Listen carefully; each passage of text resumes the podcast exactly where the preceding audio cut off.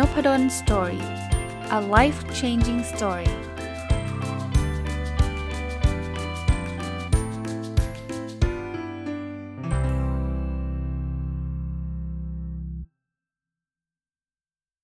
สวัสดีครับ ยินดีต้อนรับเข้าสู่นพดล Story Podcast นะครับ แล้วก็เช้าวันเสาร์นะครับ ยินดีต้อนรับเข้าสู่รายการ Weekend Entrepreneur หรือแปลเป็นไทยว่ารายการผู้ประกอบการวันหยุดนะครับ ก็ต้องให้นิยามเล็กน้อยนะครับ เพราะว่ามีคนใหม่ๆ เข้ามาฟังอยู่เรื่อยๆนะครับผู้ประกอบการวันหยุดเนี่ยก็คือคนที่อยากจะมาเป็นผู้ประกอบการ หรืออยากจะมาทำธุรกิจ แต่ก็ในทางกลับกันก็คือยังไม่อยากเสี่ยงที่จะลาออกนะเพราะว่าเราก็ยังไม่รู้เลยว่าไอ้ที่เราจะทำเนี่ยมันจะ work ไม่ work ยังไงนะครับผมก็บอกว่าจริง ๆ แล้ว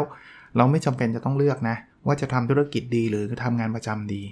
เราอาจจะทำควบคู่กันไปได้นะครับ โดยการใช้วันหยุดหรือวันว่าง ไม่ต้องวันหยุดก็ได้นะฮะช่วงเย็นช่วงอะไรก็ตามเนี่ยลองมาเริ่มทำตามความฝันลองมาเริ่มทำธุรกิจที่ที่เราสนใจกันได้นะครับ ก็ถ้าใครสนใจเพิ่งเข้ามาฟัง แล้วอยากย้อนกลับไปฟังก็ทุกวันเสาร์นะครับ ผมจะมีวงเล็บ WE ไว้อะในชื่อ episode นะ WE มาจากคำว่า Weekend Entrepreneur นั่นเองนะครับ แต่ช่วงซา สองสามเสาร์ที่ผ่านมา ผมรีวิวหนังสือเล่มหนึ่ง ชื่อ 100 Things Millionaires Do นะครับ ของคุณไนเจลคัมเบอร์แลนด์นะครับ ก็มันมีอยู่ 100 สิ่งใช่ไหมผมก็จะรีวิวสัปดาห์ละ 20 นะครับ ตอนนี้ผ่านไปแล้ว 3 สัปดาห์ก็ 60 สิ่งละที่คนที่ประสบความสำเร็จทางการเงินเขาทำกันนะครับ แล้วก็จะพยายามมาโยงเข้ากับผู้ประกอบการมันหยุดด้วย เพราะว่า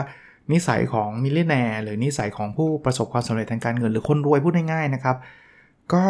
หลายอันมันก็ apply ได้จากกับผู้ประกอบการวันหยุดนะ ผมก็คิดว่าเป็นนิสัยที่ดีนะครับ วันนี้จะเอานิสัยที่ 61 จนถึง 80 ก็อีก 20 นะครับ เพราะนั้นสัปดาห์หน้าก็จะจบเล่มนี้นะเอามาฝากนะครับอะเริ่มต้นกันเลยนะครับ อันที่ 61 นะ ก็คืออันแรกของสัปดาห์นี้นะครับ ก็คือ no cheating on your tax โอ้โห อันนี้ผมมามาถึงก็ใช่เลยนะ คืออย่าโกงภาษี อันนี้เป็นประเด็นที่สำคัญมากๆนะครับสำหรับคนที่ทำเป็นผู้ประกอบการมันหยุดเนี่ยหลายคนอาจจะบอกว่าเฮ้ยเราขายออนไลน์ไม่มีใครรู้หรอกนะใช่ครับถ้าไม่รู้ก็ก็อาจจะหลบเลี่ยงภาษีไปใช่ไหมแต่วันหนึ่งเนี่ยผมคิดว่าเขาจะรู้ครับนะสัมภากรจะรู้แล้ววันนั้นเนี่ยเราจะจะแย่นะครับ เพราะว่านอกจากต้องจ่ายภาษีงวดนั้นแล้วจะต้องจ่ายค่าปรับมหาศาล ส่วนตัวไม่เคยเห็นด้วยเลยครับกับการ หลบเลี่ยงภาษีแบบไม่ถูกวิธี หรือว่าการโกงภาษีพูดง่ายๆนะครับ ได้รับรายได้มามันต้องจ่ายภาษีนะครับ คราวนี้รายได้เท่าไรจ่ายยังไงแบบไหน ผมแนะนำนะเข้าไปในเพจของคุณแท็กบักหนอมนะครับ คุณถนอมเกตเอมเนี่ย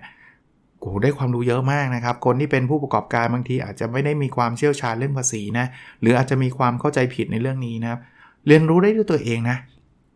แต่อย่าอย่าหลบภาษีอย่าเลี่ยงภาษีนะครับ มันผิดกฎหมายด้วยแล้วก็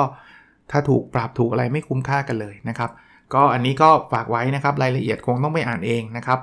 ในในเรื่องของภาษีนะถัดไปครับเขาบอกว่า know when you when to quit your day job อ่านี่อาจจะตรงกับผู้ประกอบการวันหยุดนะเขาบอกว่าต้องรู้ว่าเมื่อไหร่ก็เมื่อไหร่ที่สมควรที่คุณจะลาออกจากงานประจำได้แล้วนะผมก็พูดมาตลอดว่า ถ้าเรายังไม่แน่ใจ เรายังไม่รู้เลยว่าสิ่งที่เราจะทำผมพยายามจะลิงก์เข้ากับผู้ประกอบการวันหยุดนะ ซึ่งมันก็ตรงเลยนะเนี้ยก็อย่าเพิ่งออกครับ เพราะว่าอะไรเพราะว่าโอ้โห ตอนนี้เนี่ยสถานการณ์มันก็ไม่ใช่สถานการณ์ที่น่าจะลาออกเลยจริงไหมโควิด -19 เศรษฐกิจดูท่าทางจะไม่ดี แล้วออกมาทำธุรกิจไม่ไม่ใช่ว่ามันจะสำเร็จนะครับ ขนาดเศรษฐกิจธรรมดาธรรมดาหรือเศรษฐกิจดีเนี่ย อัตราความล้มเหลวมันยังสูงเลย เพราะฉะนั้นเนี่ยเราเราทำงานประจำไปด้วย แล้วมาเป็นผู้ประกอบการวันหยุดไปด้วยน่าจะ safe กว่า แต่ก็ไม่ได้แปลว่างั้นแปลว่าฉันต้องทำงานประจำตลอดไป condition อันหนึ่งที่ท่านอาจจะพิจารณาได้ เช่นสมมุติยกตัวอย่างท่านมีข้อจำกัด ท่านเริ่มรู้สึกว่าทำการทำงานประจำเนี่ยมันจะทำให้สุขภาพท่านแย่แล้วอย่างเงี้ยอันนั้นอันนั้นต้องท่านต้องคิดใหม่เพราะสุขภาพท่านสำคัญมากนะครับ แต่อีกมุมหนึ่งเนี่ยท่านอาจจะมองว่าอะตอนนี้เราทำเป็นผู้ประกอบการมันหยุดแล้วรายได้ มันดูค่อนข้างมั่นคง แล้วเผลอๆจะมากกว่างานประจำประจำซะด้วยซ้ำนะครับ อันนั้นท่านอาจจะ รู้แล้วละมันถึงเวลาที่ท่านค่อนข้างชัวร์แล้ว ท่านสามารถที่จะควิดก็คือลาออกจากงานประจำท่านได้นะครับ ตรงนี้ก็ก็ก็ลองดูนะครับสถานการณ์แต่ละคนก็แตกต่างกันไปนะบางคนก็อาจจะผ่อนบ้านผ่อนรถเรียบร้อยทุกอย่างมันดูมั่นคงแล้วก็ทำตามความฝันท่านได้เต็มที่ แต่ว่าก็อยากให้ท่านเริ่มวางแผนก่อนนะ ไม่ใช่ว่า หุนหันพันแล่นน่ะคือไม่สนใจละออกเลยอะไรเงี้ยต้องระวังตรงนั้นด้วยนะครับ ถัดไปนะครับก็แนะนำถัดไปก็บอกว่า watch out for lifestyle creep นะคือให้เราระวังประเภท lifestyle creep จะแปลว่าอะไรดีล่ะ แบบการใช้เงินเพื่อไลฟ์สไตล์ต่างๆ ซึ่งมันอาจจะไม่ได้เหมาะสมกับตัวเราอะนะคืองี้คือบางคนเนี่ยพอมีรายได้เพิ่มขึ้นเนี่ยก็อาจจะเริ่มใช้เงินเปลืองขึ้น เพราะว่าต้องการไลฟ์สไตล์ไงแต่ก่อนเคยกินข้าวข้างๆออฟฟิศได้ ราคาประมาณสักจานละ 50 บาทได้ แต่พอได้เงินเดือนขึ้นมาเป็นผู้บริหารคราวนี้ต้องไปกินข้าวโรงแรมอะไรเงี้ยผมไม่ได้บอกการกินข้าวโรงแรมผิดนะ แต่ถ้าเกิดท่านหลงหลงไปในแนวนั้นเยอะๆอะท่านจะไม่มีเงินเก็บ กลับมาที่ Weekend Entrepreneur เนี่ยก่อนที่ท่านจะทำ Weekend Entrepreneur ท่านอาจจะมีไลฟ์สไตล์ธรรมดาธรรมดานี่แหละ แต่พอท่านทำ Weekend Entrepreneur เสร็จปุ๊บเนี่ยมันมีรายได้พิเศษขึ้นมาเนี่ยหลายคนก็อาจจะรู้สึกโอ้โหได้เงินเพิ่มขึ้นตั้งเดือนละ 20,000แน่เพราะฉะนั้นฉันจะกินหรูๆแล้ว เพราะฉะนั้นฉันจะออกรถใหม่ละเออระวังแบบนี้ อันนี้คือคือสิ่งที่เขาแนะนำนะครับเขาพูดแบบนี้เลยเขาบอกว่ายิ่งอินคัมเพิ่มขึ้นเนี่ยเปอร์เซ็นต์ของการจ่ายเงินเนี่ยควรจะลดลง คือสมมุติว่าเรามีเงินเดือนละเดือนละ 20,000 เราอาจจะจ่ายค่าใช้จ่ายจำเป็นเดือนละหมื่นอย่างเงี้ยสมมุตินะ เพอ4 0,000เนี่ยไม่ได้แปลว่าท่านต้อง จ่าย20,000นะ ถ้าเราจ่ายเดือนละหมื่นหรือหมื่นนิดๆก็ได้ แปลว่าเปอร์เซ็นต์มันจะลดลงนึกออกไหมคือ 20,000จ่ายหมื่นเนี่ยมันคือ 50%เพราะ40,000จ่ายหมื่นเนี่ยมันคือ 25%แต่ไม่ใช่ 40,000จ่าย20,000 พอ 80,000จ่าย40,000 อย่างเงี้ยท่านจะไม่มีเงินเก็บเลยนะครับหรือมีเงินเก็บน้อยก็แล้วกันนะครับ ตรงนี้ต้องต้องระวังนะครับข้อแนะนำมันถัดไปครับก็บอกว่า understand numbers นะให้รู้จักตัวเลข ตัวเลขในที่นี้ก็คือตัวเลขทางการเงินต่างๆ นั่นนั่นเองนะ เพราะนั้นเนี่ย ยิ่งเป็นวิกอันทรปเนอร์เนี่ยผมแนะนำเลยนะครับ เป็นผู้ประกอบการวันหยุดเนี่ยอย่าเอาเงินปะปนสะสมกันระหว่างเงินธุรกิจกับเงินส่วนตัว บางคนเนี่ยใส่กระเป๋าเดียวกันเลย ขายได้ก็เงินเรานี่ว่าอันนี้เงินผู้ประกอบการเงินจากการขายของในวันหยุด อันนี้เงินจากเงินเดือนอะไรมั่วซั่วไปหมดเลย แล้วเวลาจ่ายเงินไปซื้อวัตถุดิบก็เอาเงินเราเนี่ยจ่ายทำไมทำแบบนั้นแล้วมันไม่ดีรู้ไหมครับ เพราะว่าท่านจะไม่รู้เลยว่า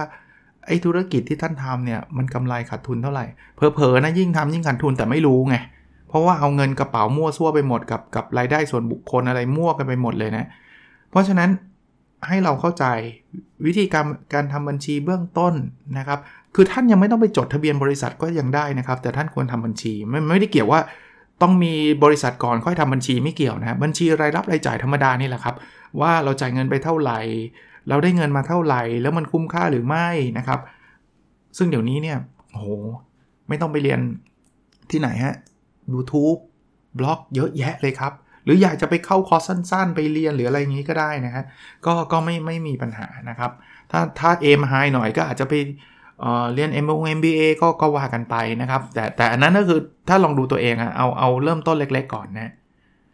ถัดไปครับก็บอกว่า build up your optimism คือพยายามมองในแง่บวกบ้างนะครับ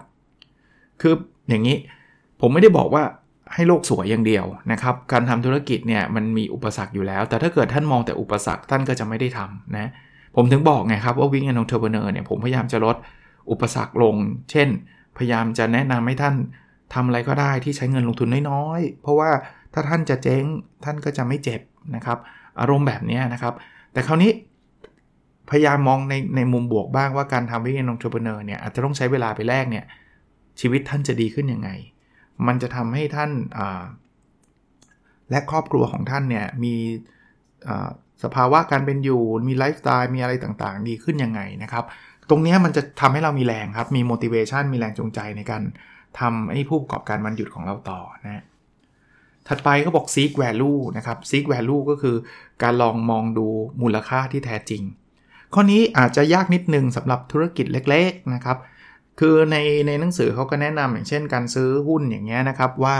ท่านจะลงทุนในในหุ้นตัวไหนท่านต้องดูว่าราคาที่ลงทุนเนี่ยมันถูกกว่ามูลค่าที่แท้จริงของคุณขนาดหุ้นเนี่ยนะเรายังดูมูลค่าที่แท้จริงได้ลำบากเลย ที่เราเห็นนั่นคือราคาที่เขาซื้อขายใช่ไหมแต่มูลค่าจริงๆเนี่ยมันต้องการคาดเดา ผมกลับมาที่วิกแอนองเทอร์เบเนอร์เนี่ยก็อาจจะต้องมองลึกๆลงไปนิดนึงว่าไอ้สิ่งที่ท่านทำถึงแม้ว่ามันจะเป็นความฝันของท่านเนี่ย แต่มันมีแวลูมากน้อยแค่ไหน บางบางคนเนี่ยทำหลาย ๆ อย่างเนี่ยใช้เงินใช้แรงงานเปลืองมาก แต่ว่าไอสิ่งที่ทำออกมาเนี่ยมันไม่ค่อยมี value ในสายตาของลูกค้าสักเท่าไหร่นะครับ มองมองเป็นเป็นแนวแนวนั้นก่อนก็ได้นะครับ ตอนนี้อาจจะยังหามูลค่ากิจการได้ลำบากครับ เพราะว่ามันเพิ่งเริ่มทำเอง ขายคุกกี้ รับถ่ายรูปแหมมันจะดู value มันก็ลำบากนิดนึงนะครับ แต่ก็ไม่ใช่ว่าดูไม่ได้นะอะถัดไปครับ อันนี้อันนี้ตรงกับที่ เป็นรายการเราเลยคือ start your own business ก็คือให้เริ่มทำธุรกิจใหม่ๆ เนื่องจากหนังสือเล่มนี้เนี่ยเขาบอกว่าคนที่ประสบความสำเร็จทางการเงินมักจะทำเนี่ยเขาก็แนะนำบอกว่าก็ต้องมีธุรกิจของตัวเอง แต่ Weekend Entrepreneur นี่คือธุรกิจของท่านเลย แล้วจะเรียกว่าเป็น solopreneur ก็ได้นะ ส่วนใหญ่ก็คือโซโลก็คือคนคนเดียวครับ คือเป็นผู้ประกอบการคนเดียวซะด้วยซ้ำนะครับ ก็อันนี้ผมไม่มีอะไรพูดมากครับ สนับสนุนนะครับ แต่อย่าลงทุนเยอะเท่านั้นเองนะ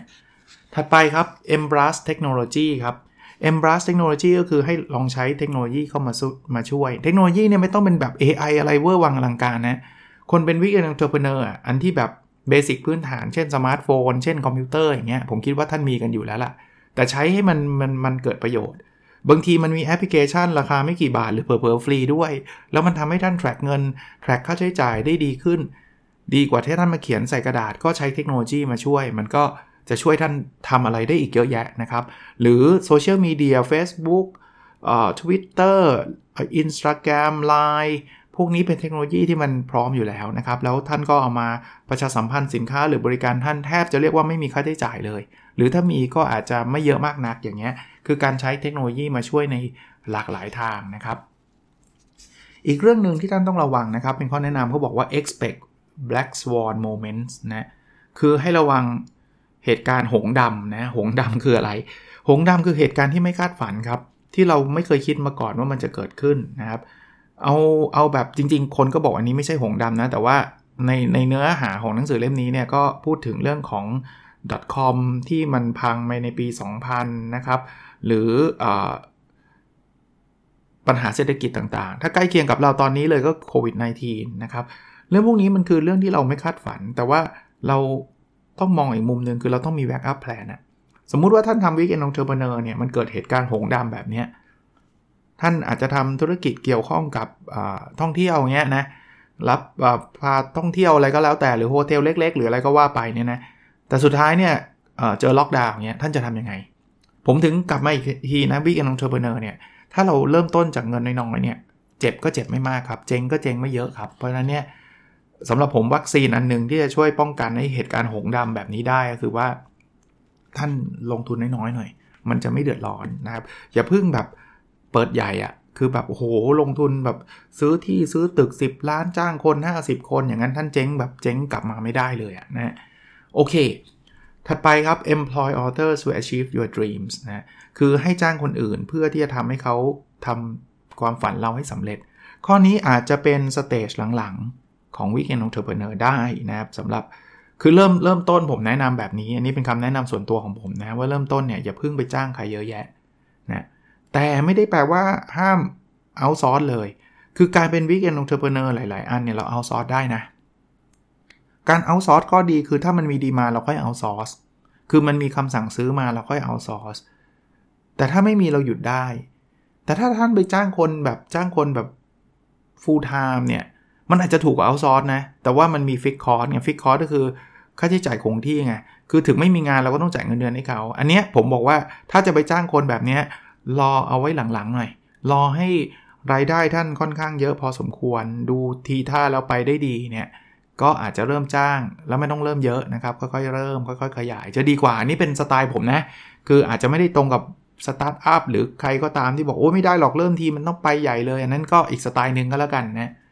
แต่ส่วนตัวผมทำ weekend entrepreneurในปัจจุบันเนี่ยผมก็เอาซ้อนหมดนะ ผมไม่มีพนักงานประจำแม้แต่คนเดียวนะ ไม่มีเลยนะ คือทำหนังสือก็เขียนเองแล้วก็เอาซอสไปนะทำเองนะทำเองขายเองเนี่ย ก็ให้คนออกแบบให้คนไปพิมพ์ แต่ว่าถ้ามันไม่มีคนซื้อหนังสือเลยวันหลังผมก็ไม่ต้องมีคนออกแบบ ผมไม่ได้มีค่าใช้จ่ายพนักงานออกแบบรายเดือนนี่ผมไม่มีนะครับ ผมไม่ได้มีค่าจ้าง เป็นลงตั้งลงพิมพ์ของตัวเองไม่มีครับ ผมจะมีก็ต่อเมื่อผมจะพิมพ์อะแล้วจะพิมพ์มากพิมพ์น้อยก็เรื่องของผมอย่างเงี้ยนะครับ อันนี้คือคือคือสไตล์ผมนะถัดไปนะครับ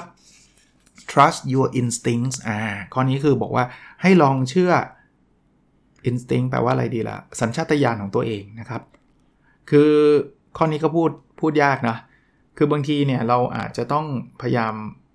เขาเรียกว่าฟังเสียงในหัวใจเราอะนะครับว่าไอ้นี่มันใช่ไม่ใช่เขาบอกบางบางบางครั้งบางตอนท่านเคยมาทำแล้วรู้สึกว่ามันขัดขัดยังไงก็ไม่ใช่เนี่ยก็อาจจะต้องพิจารณามันอาจจะ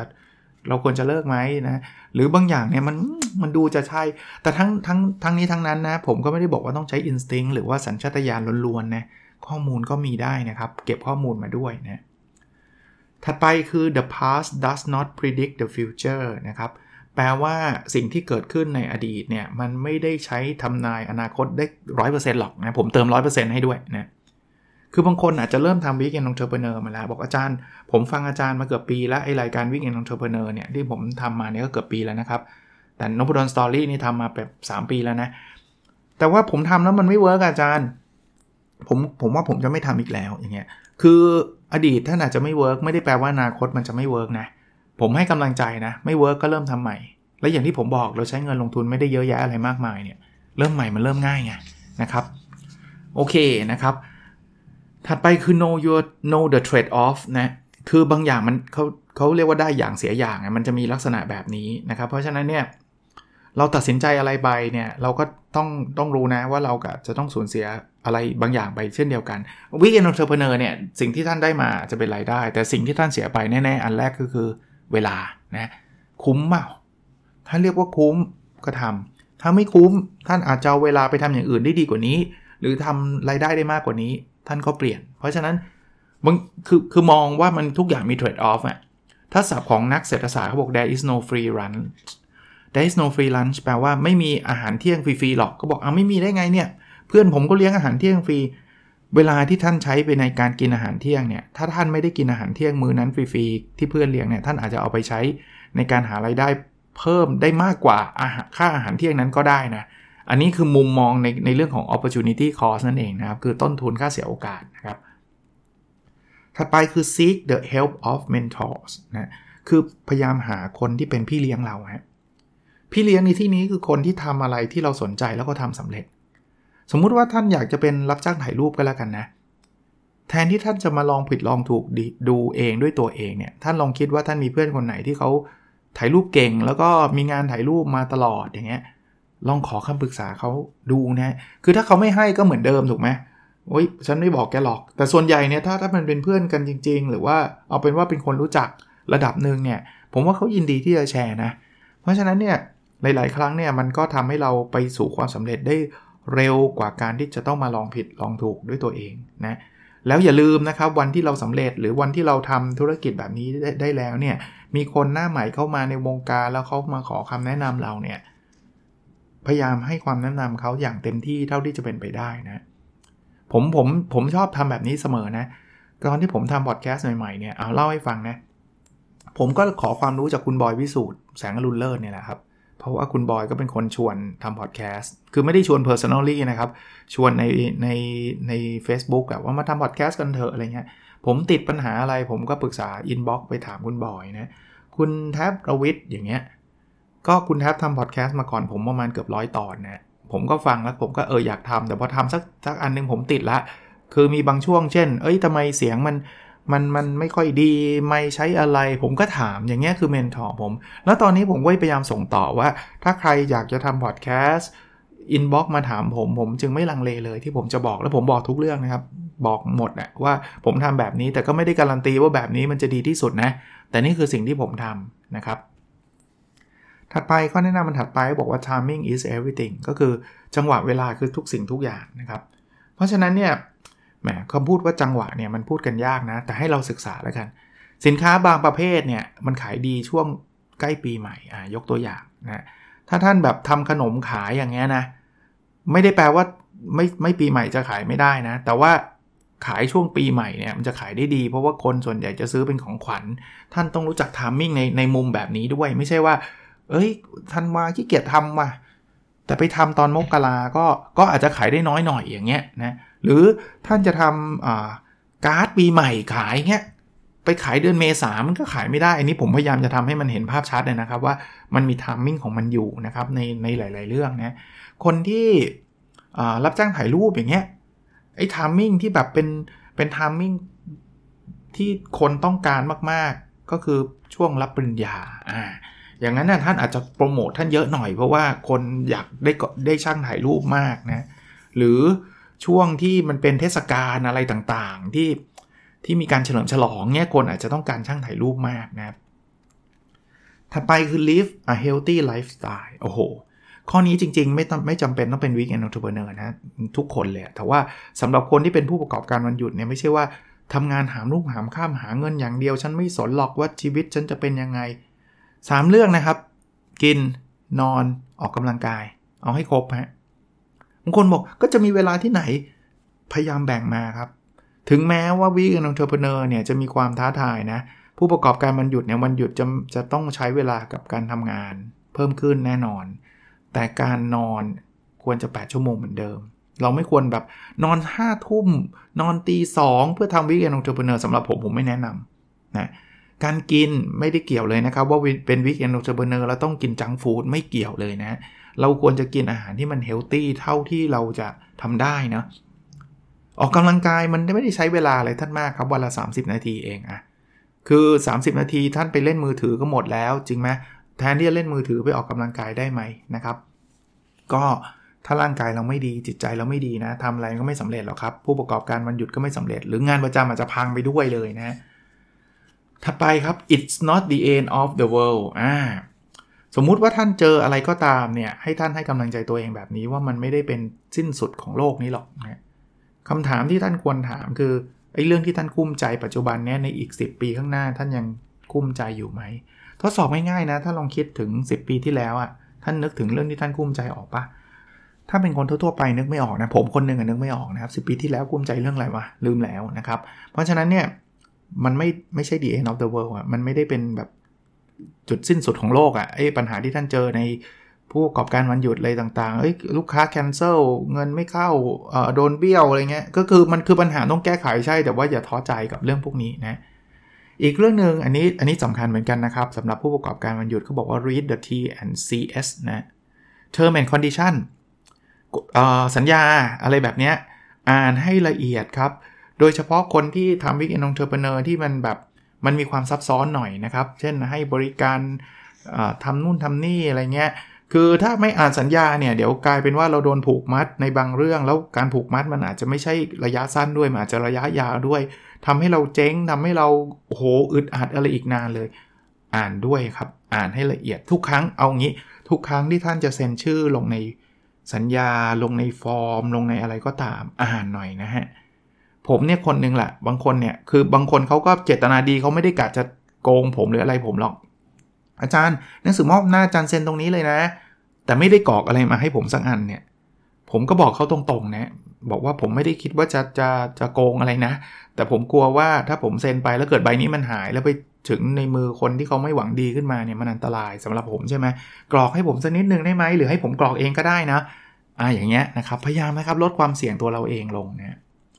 ถัดไปครับ put your eggs into many basket นะแปลว่าให้ใส่ไข่ในหลากหลายตะกร้าหน่อยให้ตะกร้าหลาย ๆ ใบหน่อย เคยเคยมีสำนวนแบบนี้ท่านเคยได้ยินใช่ไหมครับว่า อย่าใส่ไข่ในตะกร้าใบเดียว เพราะถ้าตะกร้าใบนั้นมันตกไข่มันจะแตกหมดเลย พูดง่าย ๆ คือกระจายความเสี่ยงหน่อย จริง ๆ การทำ weekend entrepreneur หรือการเป็นผู้ประกอบการวันหยุดเนี่ยมันคือการกระจายความเสี่ยงโดยธรรมชาติอยู่แล้ว เพราะว่าถ้าเราทำงานปกติทำงาน day job ของเราทำงานประจำของเราเนี่ยนะ มันแปลว่ารายได้เรามาจากทางเดียวเท่านั้น แล้วท่านเห็นใช่ไหมครับว่าตอนนี้ โอ้โห มี lay off ข่าวหลายวันเลยด้วยซ้ำใช่ไหมแล้วท่านต้องผ่อนบ้านผ่อนรถเนี่ย แล้ววันหนึ่งท่านอย่าคิดว่ามันมั่นคงนะ วันหนึ่งเนี่ยเขาบอกว่าไม่ได้ละ บริษัทไปไม่รอดแล้วเขาหยุด terminate ท่านอะ่ะ เราจะอยู่ได้ไหมนะครับ เพราะฉะนั้นเนี่ยกระจายความเสี่ยงอย่างทำวิทยาลงทุนเนินก็เป็นการกระจายความเสี่ยงอย่างหนึ่ง เพราะว่าท่านก็จะมีรายได้แหล่งที่ 2 ถึงแม้ว่าตอนนี้อาจจะยังไม่เยอะนะเอาถ้าสมมุติว่าโชคร้ายจริงๆโดน lay offก็ยังพอจะมีรายได้บางส่วนอยู่บ้างอย่างเงี้ยนะครับ เริ่มเร็วจะดีกว่านะครับ ไม่ใช่รอให้โดนเลิกออฟแล้วค่อยเริ่ม แต่ถ้าใครโดนแล้วก็เริ่มก็ดีกว่าไม่เริ่มอยู่ดีจริงไหมฮะสุดท้ายสำหรับวันนี้นะครับ cut your losses นะคือให้รู้จักตัดขาดทุนนะครับ คือเขาพูดถึงหุ้นนะนะ แต่ว่าจริง ๆ ไม่จำเป็นต้องเป็นหุ้นนะครับ หลายครั้งเนี่ยท่านอาจจะมาผิดทางครับเขาอาจจะเราอาจจะต้องเซตซิสเต็มหรือเซตระบบของเราไว้ให้ชัดเจนว่า ถ้าเราขาดทุนเกินเท่านี้เราจะหยุด แต่ผู้ประกอบการวันหยุดในสไตล์ของผมที่ผมแนะนำการขาดทุนท่านไม่ควรจะเยอะอยู่แล้ว เพราะว่าผมอยากให้ท่านเริ่มจากเล็ก ๆ ใช้เงินลงทุนน้อยๆ น้อยขนาดไหน น้อยขนาดที่ว่าถ้าเกิดมันหายไปหมดท่านไม่เสียใจมากนักนะครับ บางคนบอกมีด้วยเหรอธุรกิจแบบนั้น เอาง่ายๆ ธุรกิจบริการส่วนใหญ่เป็นแบบนั้นนะครับ คือถ้าไม่ได้แบบทำอะไรหรูหราเนี่ยธุรกิจบริการมันใช้ความรู้หรือแรงไปแลก เช่น ท่านจะไปสอนออนไลน์อย่างเงี้ย หรือไม่ต้องออนไลน์อะท่านจะเปิดคอร์สสอน ถ้ามันไม่มีคนมาเรียนเราก็ไม่ต้องไปเปิดไง เราเราก็จะสัมพันธ์ก่อนไง แต่ถ้าเกิดมีคนโอนเงินจ่ายจ่ายมาเรียนจะ ห้าคน 10 คนมันก็ได้เงินแล้วไง มันมันโอกาสเจ๊งน้อยอะ่ะอย่างเงี้ยอย่างเงี้ยจะจะ work กับ weekend entrepreneur มากกว่า แต่ไม่ได้แปลว่าจะต้องสอนอย่างเดียวนะทำอย่างอื่นก็ได้เนาะสมมติจะทำอาหารขายก็อย่าเพิ่งไปเปิดร้าน อย่าเพิ่งไปเช่าตึก ขายผ่าน Facebook ก่อนไหมขายไม่ได้ก็ไม่เป็นไรก็ไม่ก็ต้องไม่ไม่ต้องไปซื้อวัตถุดิบมาทำหรือหรือถ้าจะซื้อขายก็ขายแค่ 10 ชิ้น 20 ชิ้นก่อนไหมอะอารมณ์คล้ายๆแบบนั้นนึกออกไหมยี่สิบชิ้นทำมาแล้วไม่มีใครซื้อเลยก็กินเอง แจกเพื่อนบ้านไปก่อนก็ได้อะอารมณ์แบบนี้เนี่ยผมคิดว่าน่าจะเป็นเป็นอะไรที่ท่านเริ่มต้นได้อย่างสบายใจนะครับ ก็ไม่ต้องคัดลอสอะไรมากมายนะครับ แต่ถ้าท่านลงทุนเยอะแยะเนี่ย มันต้องมีจุดที่หยุดอะว่าไปไม่ได้แล้วอย่าฝืนนะก็ประมาณนี้นะครับสำหรับวันนี้แล้วหนังสือเล่มนี้คือ 100 Things Millionaires Do ของคุณไนเจลคัมเบอร์แลนเนี่ย ถ้าอีกสัปดาห์หนึ่งน่าจะจบ แต่ถ้าเกิดใครใจร้อนนะ ผมก็ซื้อจากกินโนคุนิยะนะครับเพราะชอบมีคำถามว่าผมซื้อจากไหนนะครับ จริงๆ หนังสือภาษาอังกฤษเนี่ยสามแหล่งนะจะสัมพันธ์ให้เขาเลยนะครับกินโนคุนิยะเอเชียบุ๊กหรือไม่ก็สั่งจากต่างประเทศ ส่วนใหญ่ผมสั่งผ่านอเมซอนมีอยู่ 3 ที่ครับ มีอยู่แค่เนี้นะแต่อเมซอนเนี่ยปกติจะสั่งอีบุ๊กมาอ่านมากกว่า เพราะว่าถ้าเป็นเล่มเนี่ยสั่งจากกินโนคุนิยะกับ เอเชียบุ๊กเร็วกว่า ไม่ว่าจะไปที่ร้านซื้อเลยหรือว่าสั่งออนไลน์ได้นะเขาก็มาส่งให้ที่บ้านมันมันมาถึงเร็วกว่า ปกติอยากอ่านเร็วอะถ้าเกิดอยากอ่านแล้วอยากอ่านเลย แต่ถ้าอยากอ่านเร็วสุดก็อีบุ๊กของ Amazon นะส่วนส่วนส่วนตัวทำแบบนั้นนะครับ โอเคนะครับ หวังว่าจะเป็นวันเสาร์ที่มีความสุขนะครับ แล้วเราพบกันใน episode ถัดไปนะครับ สวัสดีครับ